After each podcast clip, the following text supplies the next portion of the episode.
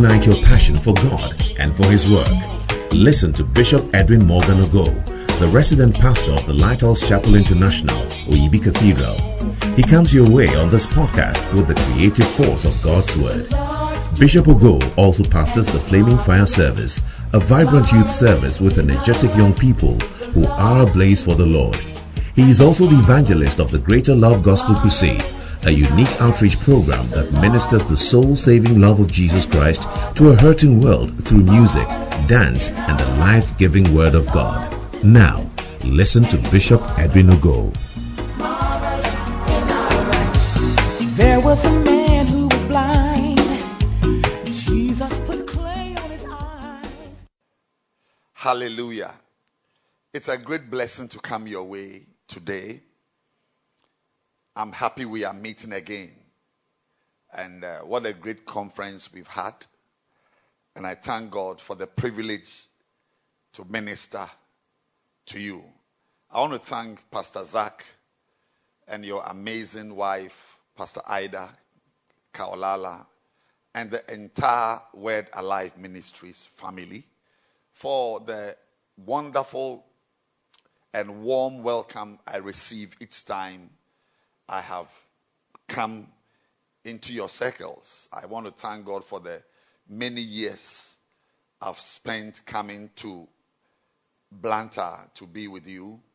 And uh, it's unfortunate that I am ministering um, online today, but I thank God for this privilege and even for the, the wonderful blessing of knowing you through my pastor and father, Bishop Dag Heward-Mills.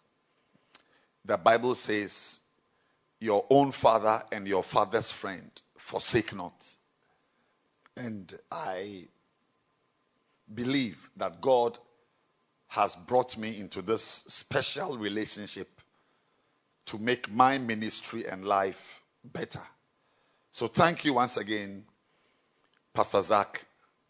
Thank you once again, Pastor Ida Kaolala, and all of you, all the pastors who are in Word Alive. I am continuing from where I left off the last time. Um, I was sharing with you about 15 essential features of a potential shepherd. Somebody who will one day be used by God to work for Him. The theme for this conference is becoming a thousand times more. And I want to really thank God for the vision Pastor Zach has for this year's conference and also for the church. And uh, during the last meeting, I remember sharing with you that there can be no better vision for a pastor than to have a vision to build a church which is many thousand times more. I don't think there's a better vision. It, it, it, is, it is everything a pastor must be. And uh, I also went on to say that for that to happen, for a pastor to be able to build a church or grow his church to become a thousand times more, it is an exploit that cannot be achieved or attained alone. There will be a need for helpers. It's very important to understand that no man in himself, no man alone, is capable of doing much. Show me a great man, and I will tell you that he's someone who is being helped. Like King Uzziah, he was helped till he became great. Every and any great exploit we will attain to in the ministry will be because helpers have been mobilized, helpers have been garnered to push the work forward. Even Jesus, even Jesus, even though he was God, when he came down to earth to minister, he raised helpers. He raised helpers. And so I really believe that for, for us to see this vision practically come to pass, there must be the raising of helpers in our churches.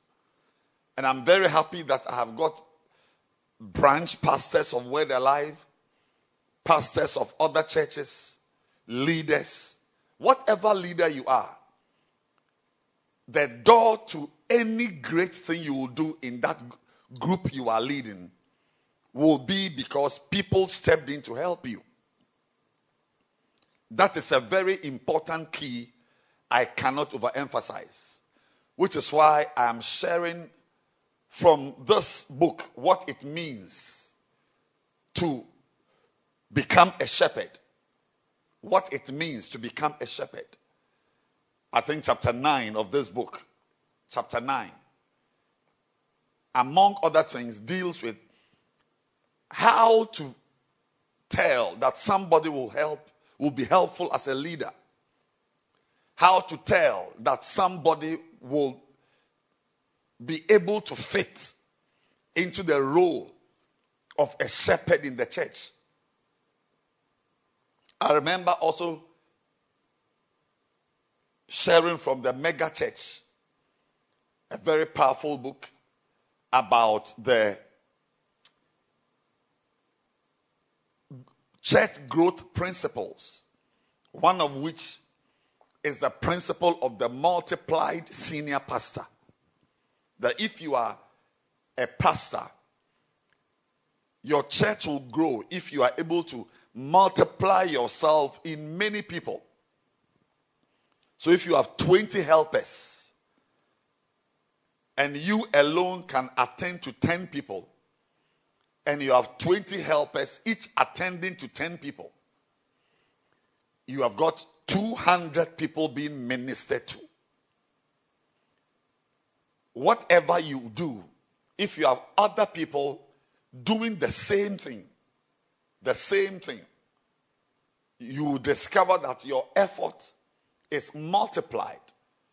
There's always a multiplier effect when helpers are very active around you. And I am very happy that Bishop Dag Heward-Mills has treated the subject of shepherds in churches. Who becomes a shepherd? How do we know that somebody is a helper? So we don't become like Jeroboam, who appointed the lowest of people to become priests. So today, I'm continuing. And I remember that I already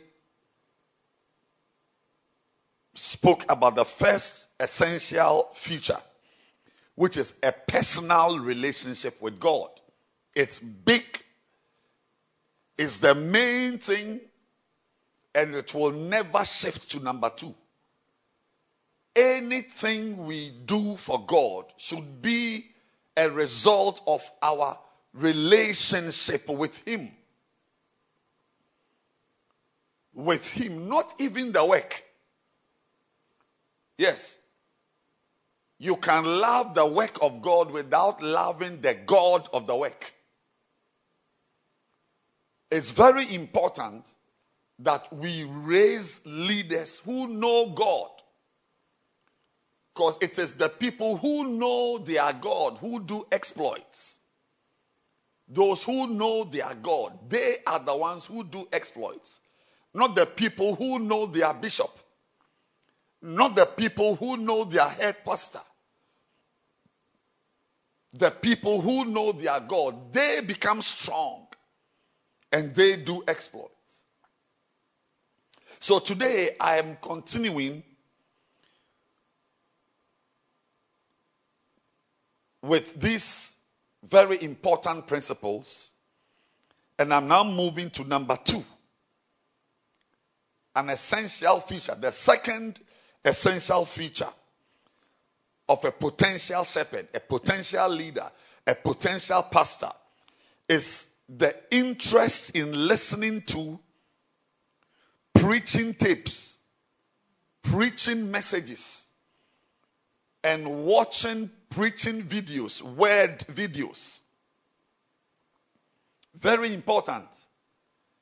You know, Ezekiel chapter 2, verse 2 says, And the Spirit entered into me when he spake unto me and set me upon my feet, that I heard him that spake unto me. The Spirit entered into me when he spake unto me. The work of God is very different from the work of a driver, a plumber, a doctor, an engineer, a lawyer, an artisan. All these, yes, they require skills and so on.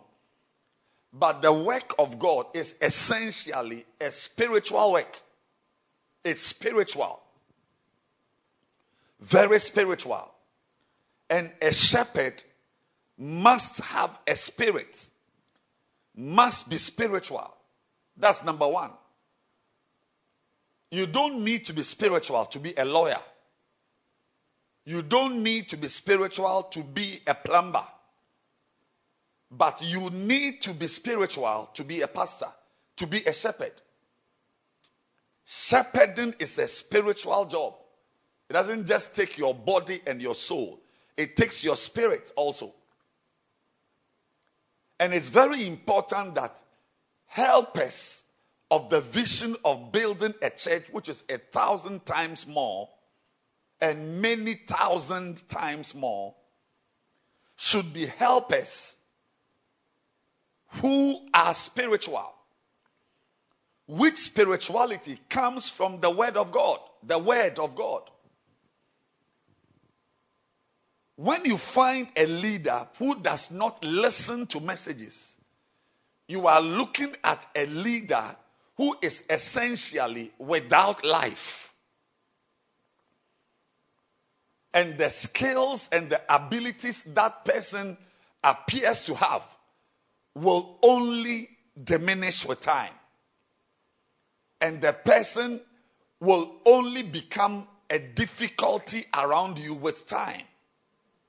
It's the word of God in us. It's the spirit that enters us when the word of God enters us. It's our continual relationship with the word of God that gives us the, the, the ability to continue doing the spiritual work.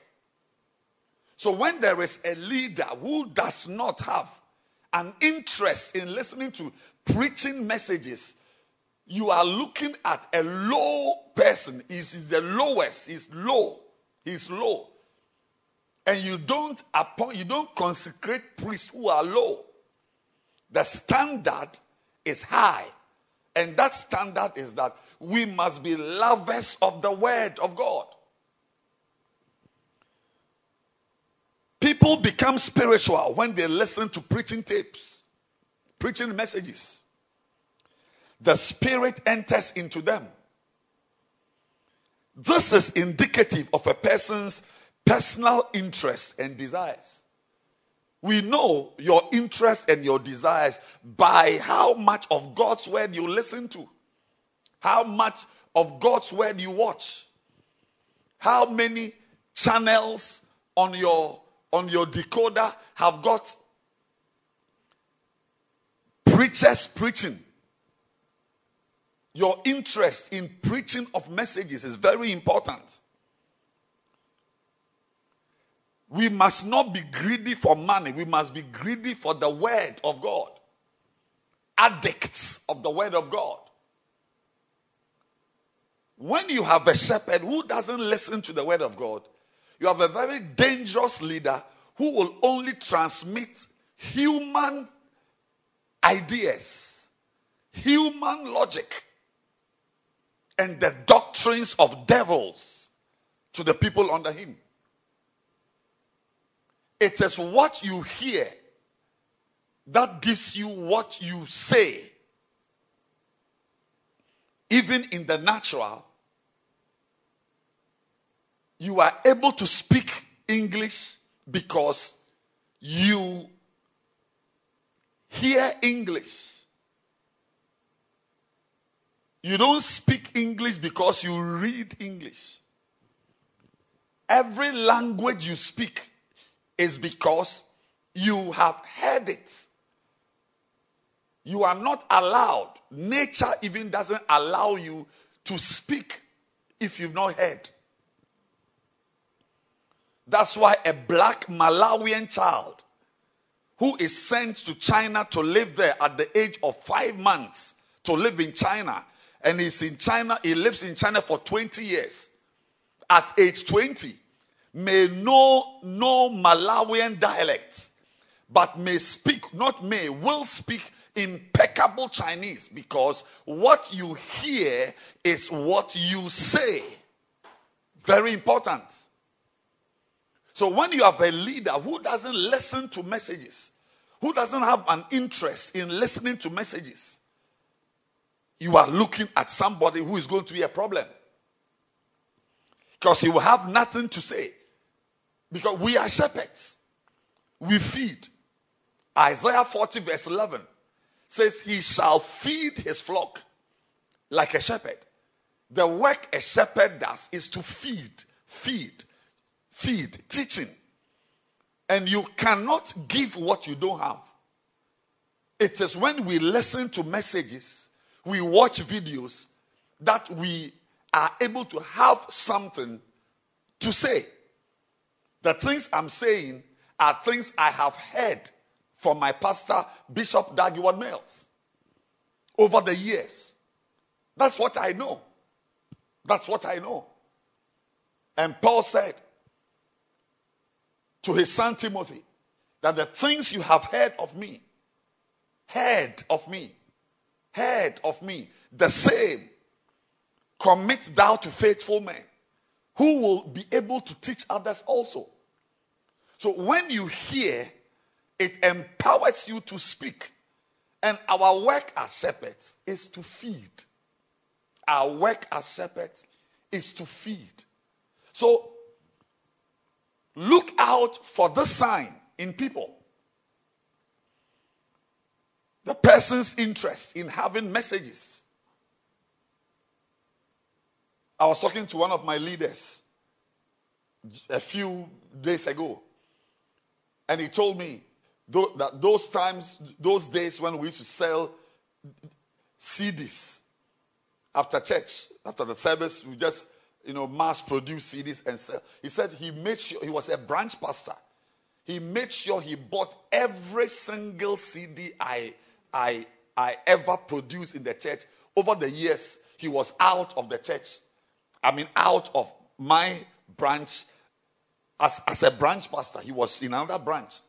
But he made sure that he listened, he, he, he had, so he was telling those in the media ministry that if any, for any reason they need messages, he has all my video, he has, he has all my CDs.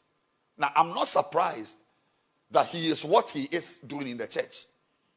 I'm not surprised that he, is, he is doing the exploits he's doing in the church. That's a leader.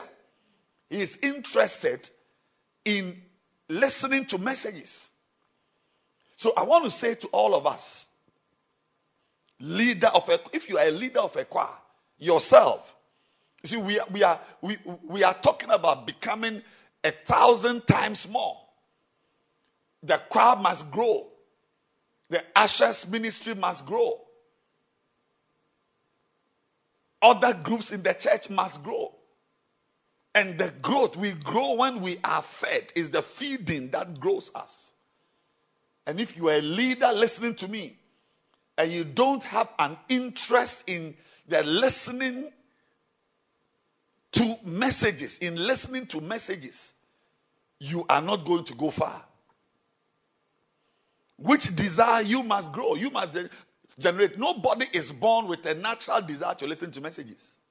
Nobody is born with a natural desire. You don't, you, I mean, it's not natural. It's not natural, it is generated. That interest in listening to messages of pastors, of ministers, hearing and hearing and hearing is you, you must generate it's an engine you must build yourself into you nobody will place it in you. So it's very important. Very very important that you have an interest in listening to preaching messages. I'm not aware of any pastor who has done well without this very important habit. It keeps you going, it enriches you, it empowers you, and makes you continually have something to say. Number three, the third essential feature is the personal fasting life of the shepherd. Watch out for the fasting life. Second Corinthians 11, verse 27. In weariness and painfulness, in watchings often, in hunger, in thirst, in fastings often, in cold and nakedness. You see it right there. In fastings often. That's different from hunger and thirst. A Christian doesn't convert hunger into fasting. A leader doesn't convert hunger. When there's no food around you, then you decide, that no, I must fast. No. Fasting is really seen when there is food all around you. You look at it and you say, I won't eat it. I'm not eating this breakfast. I'm not eating this lunch. I'm not eating this supper. I'm not. I'm fasting. Not when there, you are broke and there's no money. And so I'm, I'm now in a fasting mode. I'm doing three day fast. That's not how to walk with God. So you see that in this verse, hunger and thirst are different. You see that in hunger and thirst, in fasting. So there were times Paul was hungry. He was he didn't have money, he didn't have food. He was hungry, there was nothing. And Paul did not convert it into a fast. No. He he he, he fasted. That, that was a different subject. My dear friend, do you want to be a leader? Pastor, do you want to raise leaders? Look for this key. Look for it. Look for somebody that even, even, even, even when the church is fasting, is the person involved? Is he involved? Does he come around? An all day fast. We are starting from 8 a.m. and we are fasting till, uh, uh, we are praying till 6 p.m. No food, no snacks, nothing, just water. Does this person come around? You see, as for people to call to become leaders, there are many of them. That's what Jeroboam did. He just went anybody he saw. Say, be a priest. Just, just go in and go, go and serve. And the Bible says it became a sin. It became a sin. And I want to say again that I'm not talking about no not being educated. No. No. The Bible talks about Peter and John. They knew that they were ignorant men. They were not educated. They were fisher folk. Even today, in Ghana, fisher folk I don't have much education. Much education. But they were used by God. We have an epistle of Peter. We have a gospel according to St. John. So I'm not talking about not having gone to the university. No, it doesn't make you a low person. These are the things. If you don't hit this mark, then you are a low person. And like Jeroboam, he appointed the low. He didn't even go for the low, the lowest. Because it's very easy. You can find them all, all around. You can find them. You can find. Few people want to walk with God well. And if you want to just mass produce pastors and helpers because we are building a church of a thousand times more, just mass produce, let's just gather them. No, in my church in the UD, no, Bishop Dag Heward-Mills will let you, you will write exams. You will write and pass exams. Not one, not two, not three. yeah. To be a pastor, among other things. That's just one. You know, and it's very important that we, we, we maintain the standards. Otherwise, we will appoint the lowest people to become leaders who eventually turn around to disturb the, the, the course of the work. The personal fasting life of the individual. Not when the church is fasting. He himself decides that I'm fasting twice a week. I'm spending time with God. I'm lying down on the carpet and I'm praying. I have my Bible. I read my Bible. I'm praying. I'm just praying, praying, praying, praying, and fasting, fasting, fasting. That's the person you want to have. Bishop says this also shows commitment and preparedness to sacrifice. Someone who never fasts must be marked. This is a man who has built over, who, uh, who has planted over 6,000 churches in over 90 countries. If you says if you cannot lay down your stomach, what else can you lay down? if you cannot look at food, food is there. You cannot look at it and not eat it. Like some of you, every food you see, you must eat. Now, that's very dangerous because there will be other things you will see that you must not touch, you must not eat. You must not indulge. It's, I mean, life is like that. Even sin will be presented to you as a gift on silver platters. Hmm. What will you do? If you are the type that like, like, like everything you see, you must eat. Every food you see, you must eat. No. So that's why he says that it, it even shows your preparedness to sacrifice. That no, no, no, no. So while we are talking about fasting, which goes with prayer and so on, it reveals a certain sacrificial instinct in the person because the ministry is sacrifice. It has been a sacrifice from the days of Christ till today. The ministry is a sacrifice. And we watch your attitude towards food to measure your preparedness to sacrifice. So, pastors, as we are building a big church, we need to look carefully at the kind of people we have around us masquerading as shepherds and pastors and leaders. Evaluate, assess, look into, have an eye for their fasting life, their message listening life, video watching. Yes. We all watch movies.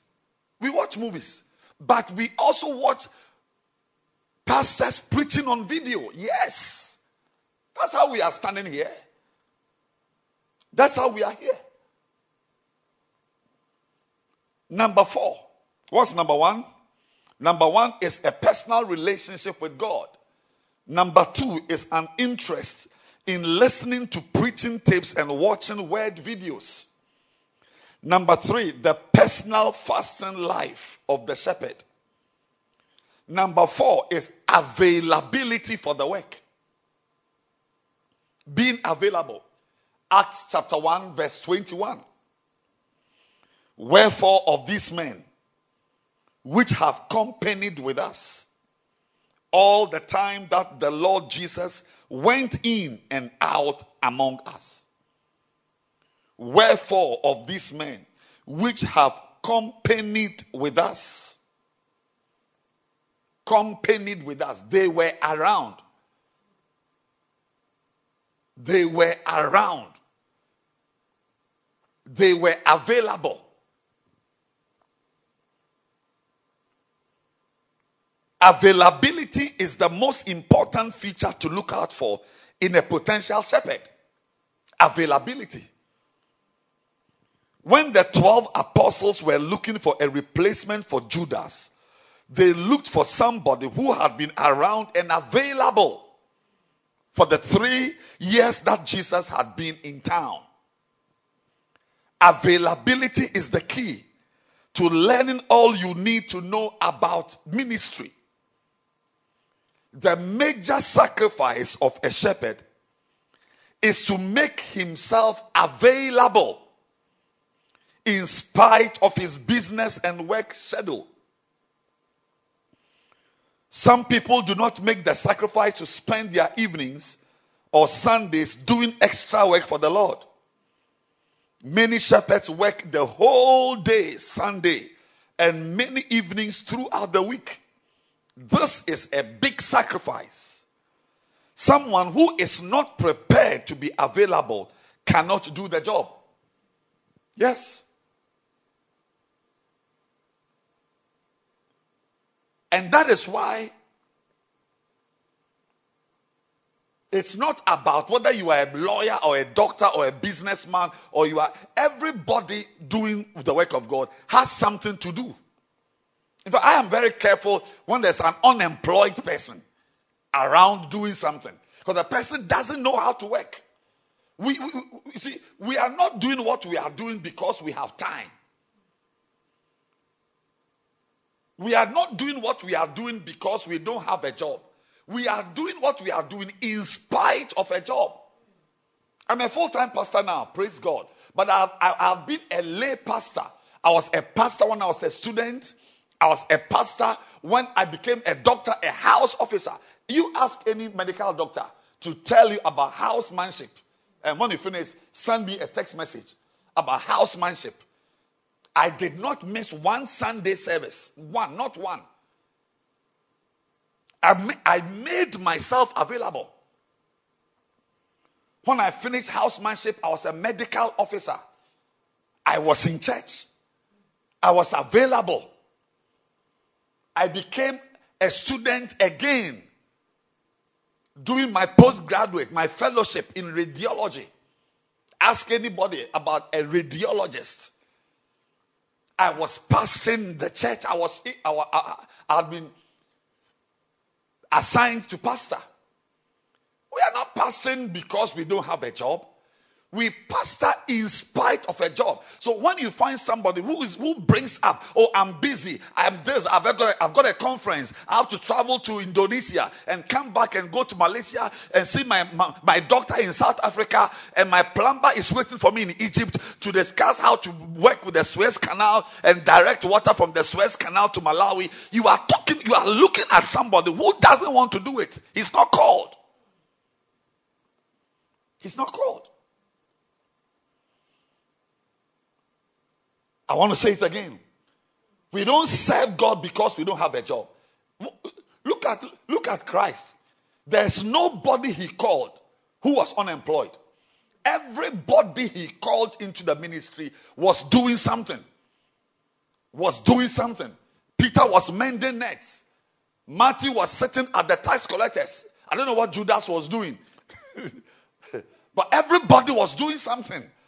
My dear friend, we respect the fact that you are a student, that you are writing exams, that you work in a bank, that you own a business, that you travel up and down. These things have never, those who want to do it, there's a saying that if you want to do something, you make a way. You make a way. If you don't want to do something, you make an excuse.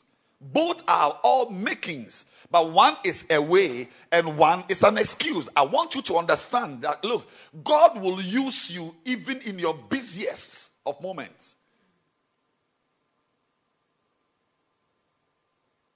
So it shows that this person, that's why the fasting came about.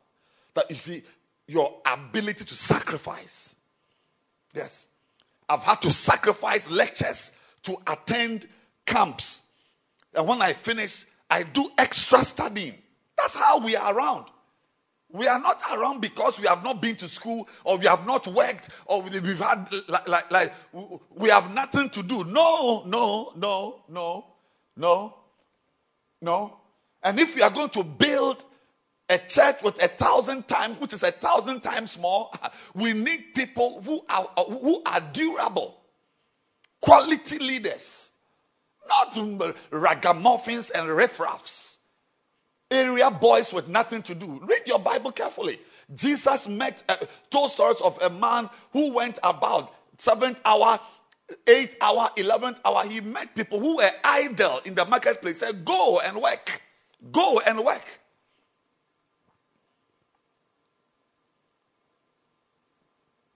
If you meet somebody who, who, who is doing nothing at I, I, I don't think you must be very interested because the same way the person is not is, is doing nothing, he will come into the ministry and do nothing. Yes. That's why Jesus recruited busy people. No wonder they were busy for God. Beautiful. Beautiful. Beautiful. They were busy for God. So so so please let's let, let's let's get it right. Let's get it right. Availability for the work is not, I mean, you, you don't do ministry when you are on leave. when you are on leave. That's not how a church is built. That's not how we have come this far. We didn't make ourselves available because we were on leave. No. As the work was going on, as we were building, we were fighting for God. Always. Two things. It shows even your capacity to accommodate things your, your, your, your maturity level. It is children who play with one toy at a time. He holds a toy, and when he sees another toy, he puts the other, the first toy down and picks the next toy. Eh, and, and, and but when you mature, you, you, have, you, you must do two things, two things, three things at the same time. You hold on to one, and from this, you don't withhold, withhold your hand. So we need to have busy students doing ministry. Yes. Busy drivers, busy carpenters, busy nurses, busy housewives, busy doctors, busy lawyers. Yes. And it's when you have successfully worked that way that God can even invite you into full time ministry. Because full time ministry is another level of work in the ministry. Availability for the work. Number five, the individual's financial input to the church. Watch carefully. The person who is going to be a helper in the vision to build a church which is a thousand times more. Watch out for the person's financial involvement. Matthew 26, 14, 15, 16. Then one of the twelve, called Judas Iscariot, went unto the chief priest and said unto him, What would ye give me? And I will deliver him unto you. And they covenanted with him for 30 pieces of silver. And from that time, he sought opportunity to betray him. Beautiful. That is a leader you don't want to have. A leader who has a negative slant towards money. Someone who is not committed financially is not committed at all. The Bible teaches us that if a person is not faithful with unrighteous mammon, money, then he cannot be faithful with God's riches. You keep watching very carefully. Look at your leader, the way he takes, he, he gives offerings. He gives offerings. It's offering time. We are all going to the offering basket to drop our offering and watch the watch the shepherds. Watch the leaders. Judas was a thief. And the Bible talks about stealing. It, it, says anyone who doesn't pay tithes and doesn't give offerings is a thief. He said, You have robbed me. He said, Wherein have we robbed you? He said, In tithe and offerings. Watch, watch it. Keep an eye on the on the giving life of leaders, the financial input of leaders. Watch it carefully. It's it's important. I love this. Please listen. Pastors who do not pay tithes and offerings should be dismissed. Should be dismissed.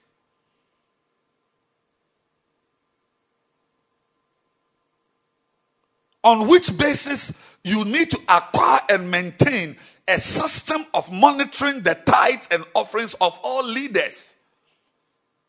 If there's no system to monitor tithes and offerings of church members, we must monitor the tithes and offerings of leaders. And leaders who are found to be non-compliant must be dismissed because, because Judases are not womanizers. Judases are not are, are, are, are, not anything except have a very wrong relationship with money. They are thieves. Betraying Jesus, you may ask yourself, how does how what's the relationship between money and betraying Jesus? But there's a relationship. People who betray have some financial inducement it has always been the case that people who betray have got paymasters. Somebody gives him money, or there is there's an anticipation of some financial help. Always. So if he won't get the money from here, then he has to betray to get it from here. So he, he said that he covenanted with them for 30 pieces of silver that they agreed. It was a covenant. Show us where he is, we'll give you money. But always that type of money becomes gravels in the mouth of those who try to eat them. It never helps. So Judas obviously had the money, and when he came to himself, he said, I've betrayed innocent blood. You have a right, I'm reading, you have a right to demand that those who claim to be shepherds be committed financially. It's you have a right, if you are a head pastor, you have a right to demand to see their tight records to see their offerings. In my church, the leaders, no, hey, the, the, the, leaders in my church, they give offerings by mobile money, and I monitor, I monitor the giving of the of the of the shepherds. Oh, yes. Yes. Because money has a relationship, has something to do with Judas's. People who destroy their pastors, who sell their pastors, who give their pastors away, who betray the cause of Christ, always lingering remotely is some financial inducement, some money, some there's money somewhere. There's money somewhere. Number six, people handling skills. How to handle people. Because a shepherd oversees sheep. A shepherd handles sheep. And we are the people of his pasture and the sheep of his hand. So you need to look at how does the person relate with human beings? Is he a recluse who doesn't want to relate with people? Does he maltreat people? How does he relate with people? You watch it. That is a very important sign in First Timothy chapter 3, verse 2 and verse 3. A bishop, which is a really a word for overseer, not somebody wearing a mitre. That word, episcopos, somebody who is overseeing. A shepherd, a pastor, a leader of a choir, in a certain sense, is a, is a bishop. He oversees something. That word is an overseer.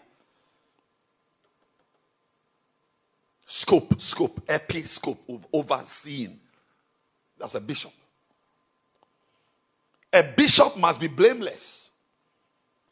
The husband of one wife, vigilant, sober, of good behavior, giving to hospitality. Giving to hospitality. Apt to teach not giving to wine, No striker, striking people, striking.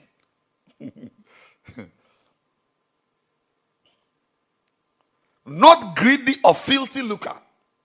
I just remembered the people I hate when I'm preaching. Maybe I should stop striking them.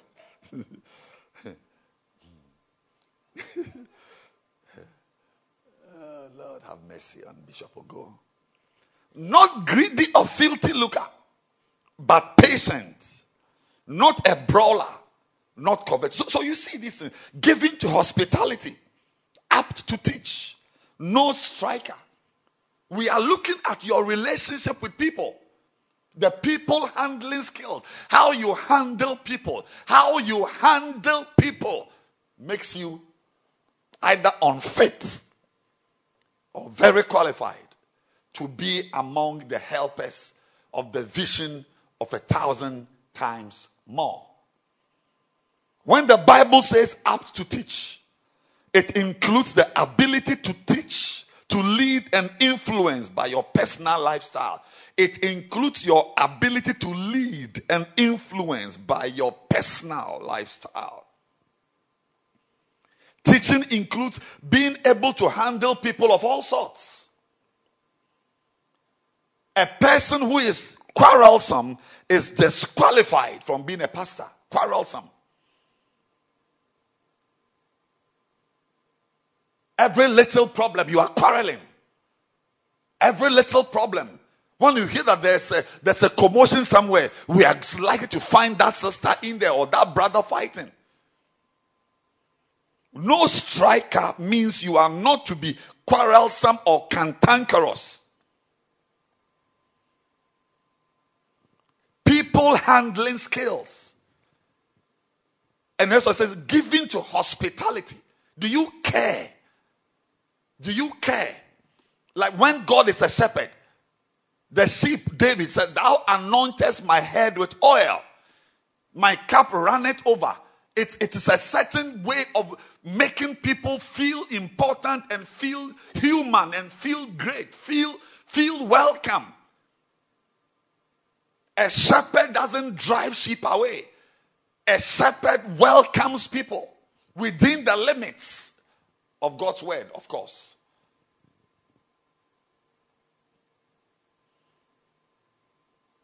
I want to pray that everyone under the sound of my voice will catch the Spirit and learn to handle God's people well. Number seven, preaching and teaching skills.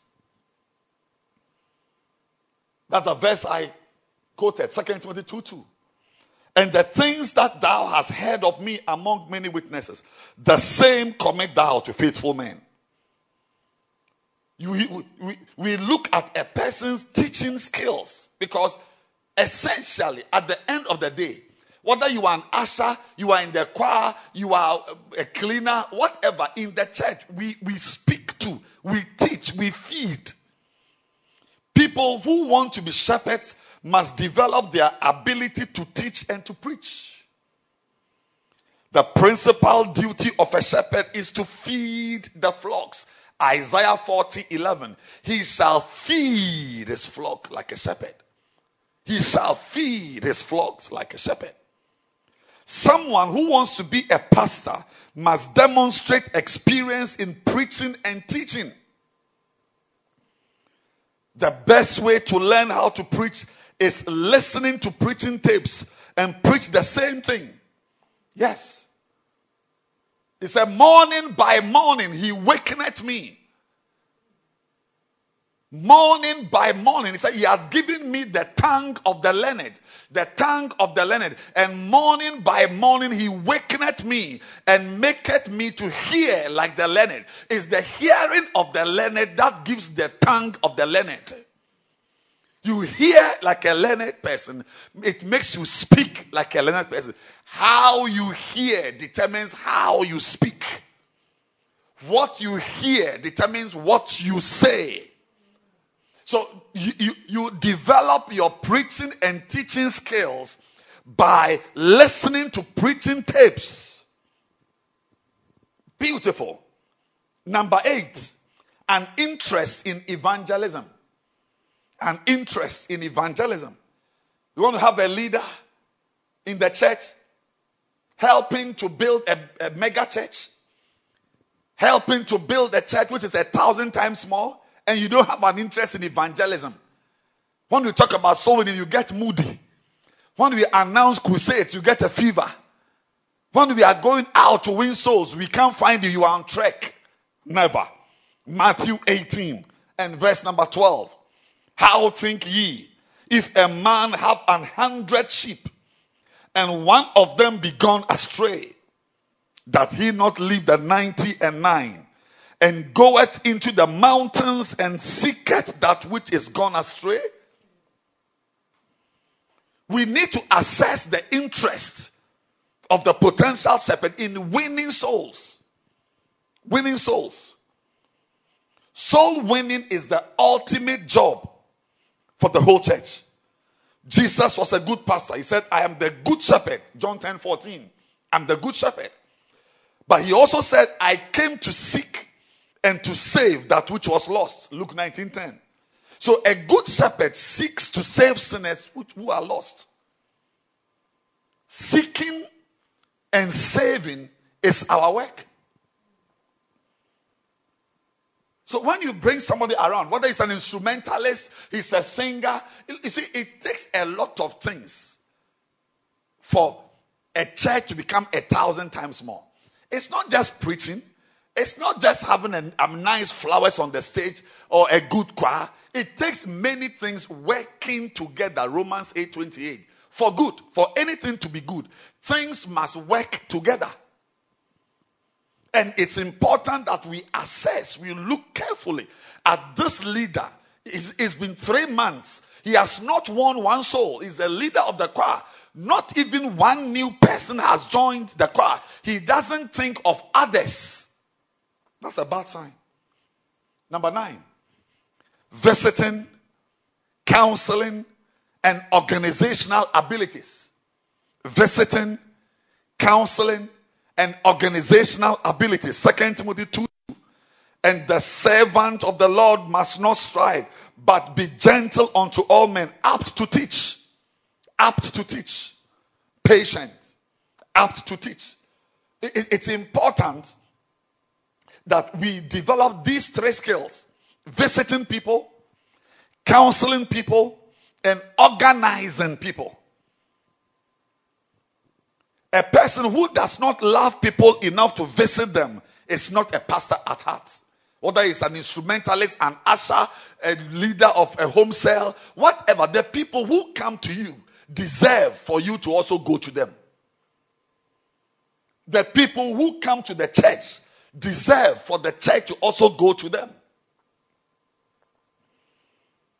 Shepherds must be able to organize people together in order to be able to teach them the word. That's why Isaiah 40 11 talks about the four cornerstones, four pillars of a shepherd's work feeding, gathering, carrying, and leading.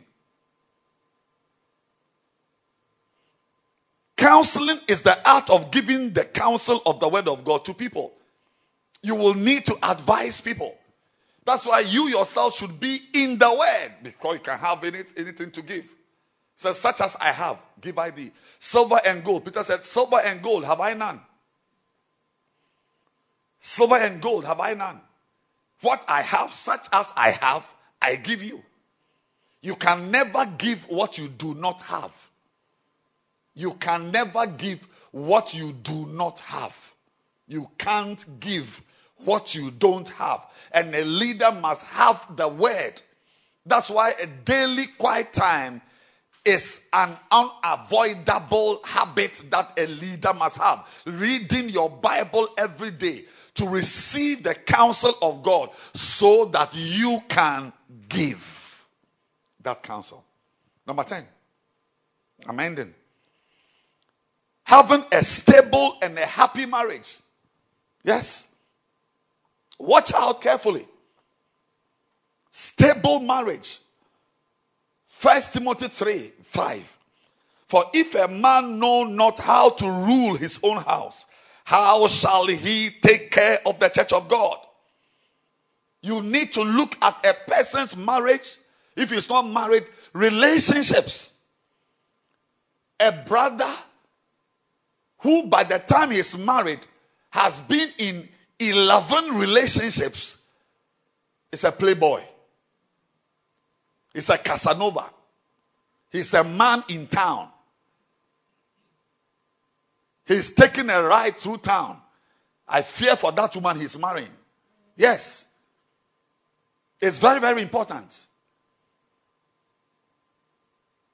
We, you, you should be able to assess how a person relates maritally in the relationship. People who can't stay in a relationship cannot stay in a relationship with the church, with the pastor, with them, because it's also a relationship with problems. A pastor's relationship with church members has many problems. You forgive, you, you are offended, you overlook your offense, you, you continue to love. Paul said, The more I love, the less I be loved. But he continued to love. So your marriage, I mean, how few people are John Wesley's who can have stormy marriages and still continue to plant a church and be a founder of a movement? Few. Most people deliver to the degree that they have peace at home. That's why Paul, this is the Bible. A leader, remember it is First Timothy 3, the verse 1 is a bishop. And as you go down, verse 5, if a man know not how to rule his own house, you can't control your beloved. You have not even married her. She doesn't allow you to pay tithes. You've not married her. She doesn't allow you to attend all nights. You have not married her. Already, she's able to control you and take you out of church. As soon as church ends, she goes and stands at the gate, moody like Nebuchadnezzar's idol. Won't smile. She's waiting for her beloved in the church who is working in the church. No, no, no, no. So your relationship, we, you, you are able to tell. I tell you, people with stormy relationships, stormy marriages are, are, are, are almost always neutralized by their problems, are incapable of giving more. I said John Wesley's are not many, they are one in 10 billion.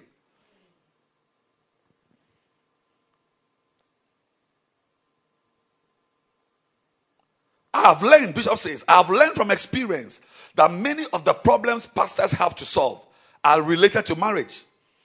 If the pastor himself is unable to gain control of his own marriage, what will he say to others?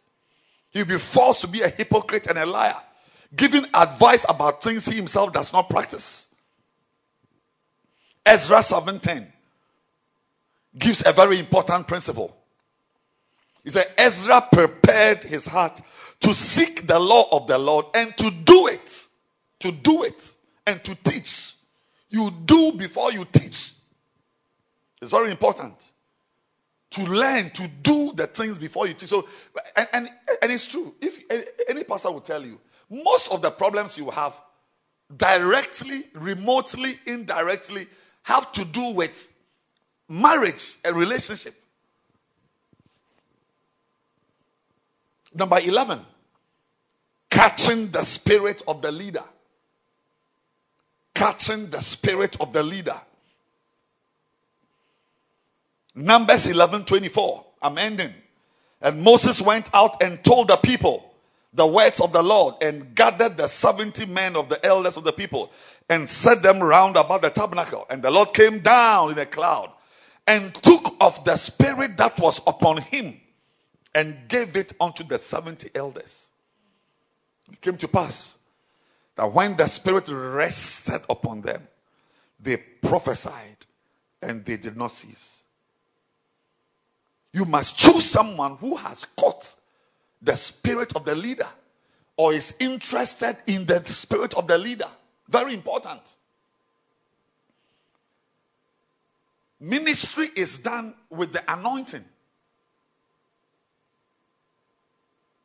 The Spirit of the Lord is upon me, for He has anointed me to preach the gospel, to bring deliverance to the captives and them that are bound. The Spirit of the Lord is upon me. Any pastor, what I'm doing right now is an anointing that makes me do what I'm doing. I wasn't born to be a preacher. It's an anointing on my life that makes me do what I'm doing. And that anointing is not in the air. It's not in the air like a flu you catch. Anointings are mantles that are resting on leaders and men and women of God. Anointings are mantles that are resting. And from time to time, followers, admirers, hard followers, and seekers receive a transfer or a sharing of an anointing upon their lives. You can't have a pastor who is operating in another spirit different from the pastor spirit. You can't. The Bible says in Amos 3 and verse 3 Can any walk, two walk together and not agree? Is it possible that two people can work together without agreeing? We must agree. For me to work with you, you and I must have the same spirit, the same mind. Isaiah 11, verse 2, talking about the Spirit of God, has the spirit of wisdom, understanding, counsel, knowledge. I mean, out of the seven spirits, about six or so have to do with the mind, including the fear of the Lord, how your mind works. The anointing is essentially how a person thinks, period. So we work with um, anointed men to think the way they do. That's all. If I can think like my pastor, I'll be anointed just like him. I will do the things he's doing. If I can think like him, it means my mind will make me pray like him. My mind will make me go into the word like him, take decisions like him, work like him, because we are a product of our mind. Is a mind. You are what you are because of your mind. And we need leaders who have the mind of the leader they are following. I can't have a leader working with me in my church and he operates with the, with the mind of TD Jakes or with the mind of some pastor somewhere. God has called them. They are our fathers and so on. But we are doing something right now. We are doing something right now. We are going to have a crusade. And you say that TD Jakes is having an international conference for women. So when are we also going to have a conference for women? I mean, what are you doing? Can we agree? That at this time I want to have a, a crusade in a town. So, so it's important that leaders catch the spirit of the leader. When you see a leader who is not interested in you, don't let the person follow you. I don't work with people who don't have any interest in me. I must see your eyes twinkling with admiration for me because we are working together. And, and, and invariably, I'm the one you must listen to. You must listen to me. We are doing this. Let's do it.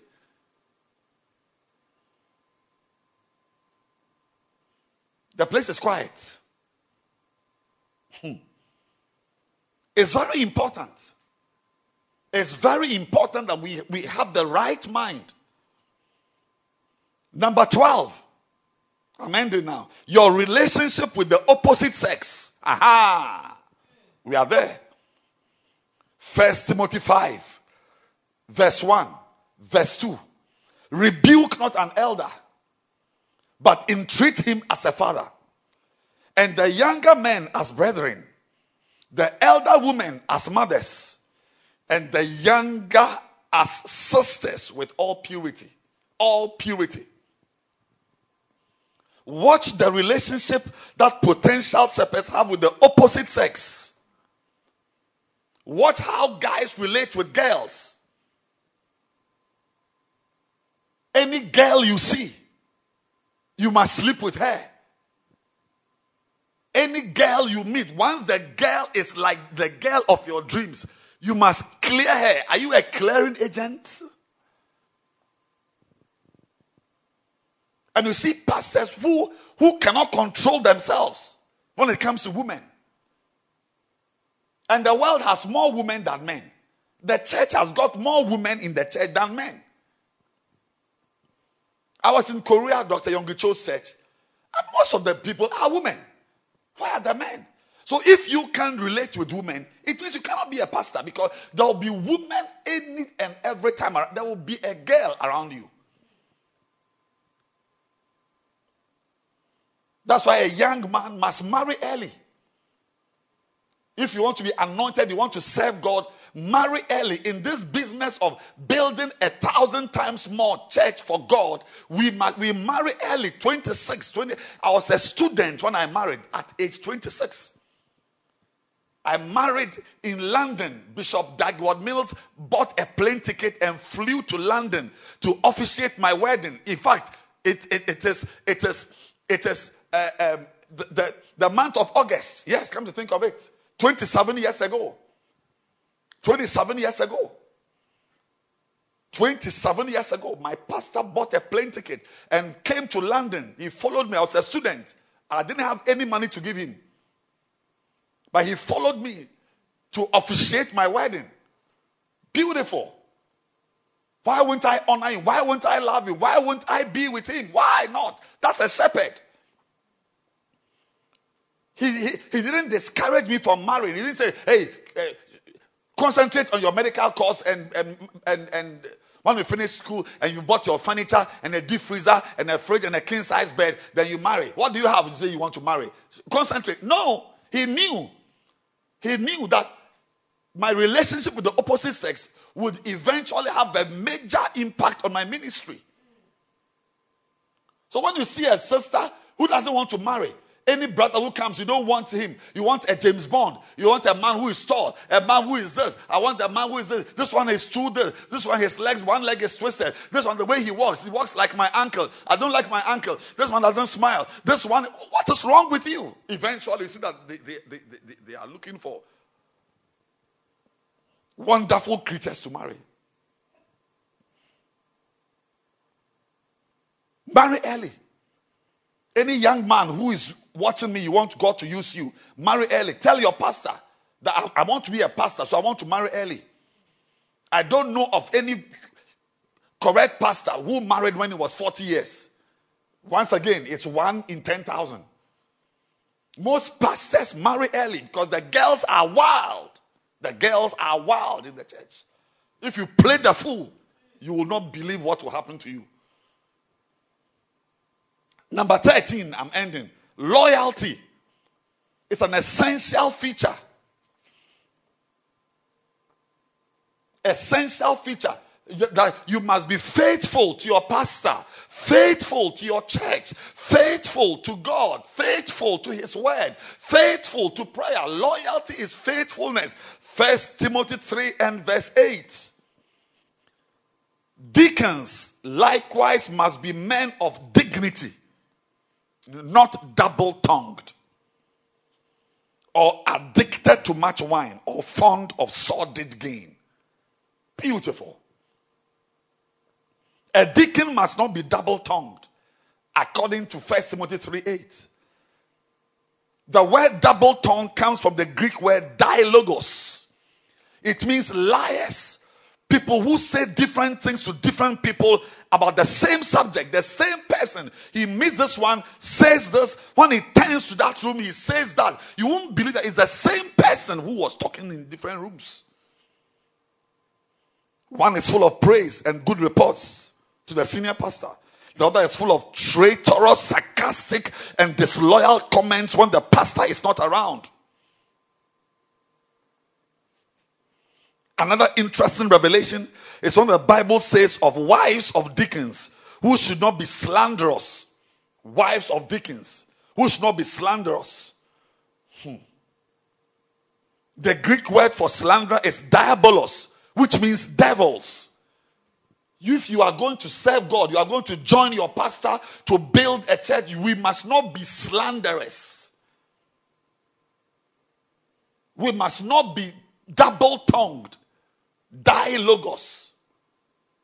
Double tongue. You say this, look, there'll be problems as we go on to the ministry. There'll be challenges. There'll be problems. But we learn, we learn to, to, to, to, to continue. We learn to press on. We learn it. And that's why faithfulness is a qualification. A steward must be found faithful. First Corinthians chapter 4 and verse 2. A, a, a steward must be found faithful. Faithful to the word of God, faithful to God, faithful to prayer, faithful to the members, faithful to, to, to the pastor, faithful, committed. Like Peter asked Christ, To whom shall we go? To whom shall we go? We are here with you, committed. You can call us Satan, call us anything, but we know that we are with you. We need such pastors. I'm not surprised that it was the same Peter who in Acts 2, the Bible says he stood up among the 11 and defended Christ. That's Peter. That's Peter. Number 14. I told you it's 15. 14. Having personal, financial, and job stability. A double minded man is unstable in all his ways. You must be stable. We don't want leaders who are unstable. When you see a person like who keeps changing beloved, keeps changing jobs, keep moving up, the person is not stable. It's not stable. Like any any any higher bidder, get him. Anything that gives more, get him. And you see, as soon he's not with you because he somebody has offered him more. And the Bible says that a double minded man is in, unstable in all. All. All. The Bible, hmm, you will grow to believe and to learn that the Bible is the Word of God. Yes. It may not appear so when things are going on, but you, every, the Bible says at the end of the day, every, not one tittle of the Word of God will fall without it being accomplished. Today, I pray that you be stable in your job, stable in your secular pursuits. You'll be stable. Just be stable because we will need that spirit of stability also in the church. And finally, a person with a vision. Proverbs 29 18. Where there is no vision, the people perish. But he that keepeth the law, happy is He. There is nothing as powerful as having a leader with a vision himself. A vision. And whose vision is the vision of the pastor? Whose vision is the vision of the church? There are many leaders who struggle with double vision. They have a vision to fulfill as they are in the church with you. He's, he's, he, he has his own plan. He's doing something himself. Eh, eh, there are pastors who are pastoring a church, and as they are pastoring, they are, they are also building their church. They are building a church building, waiting to just find the right time to just leave and enter their church building. We need leaders with a vision. Your own life, you must have a vision the people committed to you, you must have a vision to raise them in Christ, to build us this way. Don't sit down waiting to be given targets. Don't sit down waiting to be told what to do. Don't sit down waiting to be to be told that we are going here, you are doing this. You are no, you yourself, you must be able to generate a vision. Take the vision of the pastor make it your own and build with it. It is that vision. Where there is no vision, the people scatter, they perish, they, they are always small. And I pray today that these 15 features, if you don't have them, that God, by His mercy, will build them in you. That if you don't have any of them, God, by His hand, will plant these seeds in you.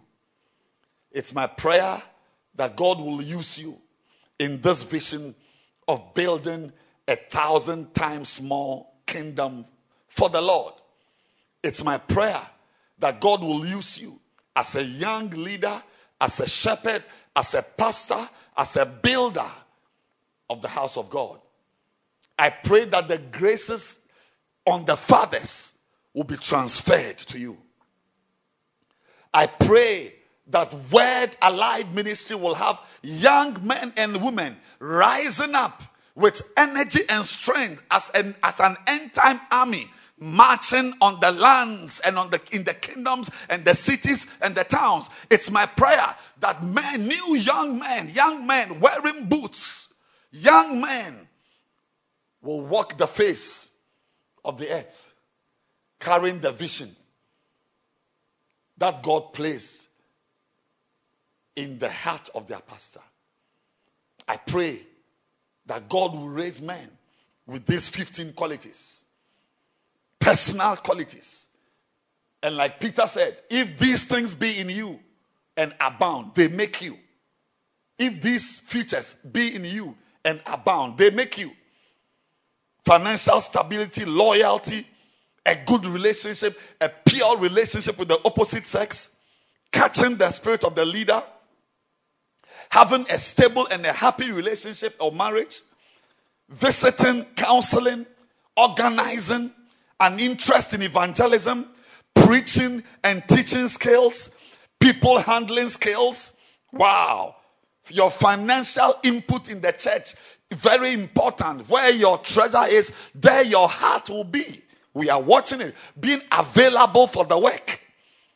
Your fasting life, your interest in listening to messages, your personal relationship with God, if these things be in you and abound, they will make you that you will neither be barren nor unfruitful in the knowledge of the Lord. It's my prayer that great armies, great generals, great soldiers will be raised through this conference. That truly, that will be set ablaze with a new fire. That we are going to go back to our churches, to our towns, to our cities with a new fire for the Lord, building for Him, fighting for Him, contending with the enemy, and coming to a place where any enemy that rises before us, we confound and we scatter. They come in one way and we scatter them in seven ways. May none be able to stop you. May none be able to stand before you. May you keep advancing. May you keep pressing. May you keep moving.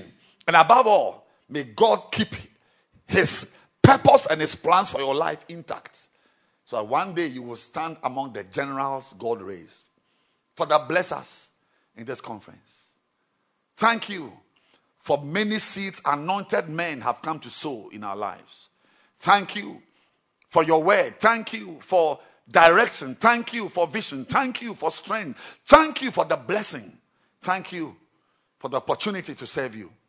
May none under the sound of my voice live here the same, but be carriers of new mantles and anointings for end time warfare against the kingdoms of darkness. Thank you for the life of Pastor Zach and the entire Word Alive ministries. I pray that, Lord, they will grow by prosperity. They will prosper and flourish and be represented in the communities, the cities, the towns, and the nations of the world. Thank you, Father. In Jesus' name. Amen. God bless you.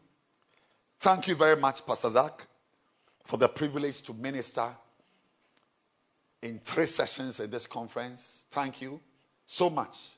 And I uh, want to thank Lady Pastor Ida for your love and for your, for your care.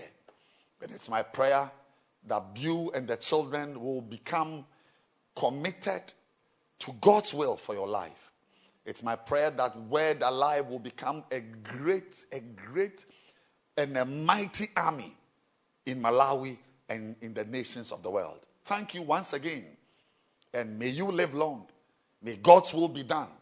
And may all of us find our place in God's eternal kingdom. In Jesus' name. Amen. God bless you.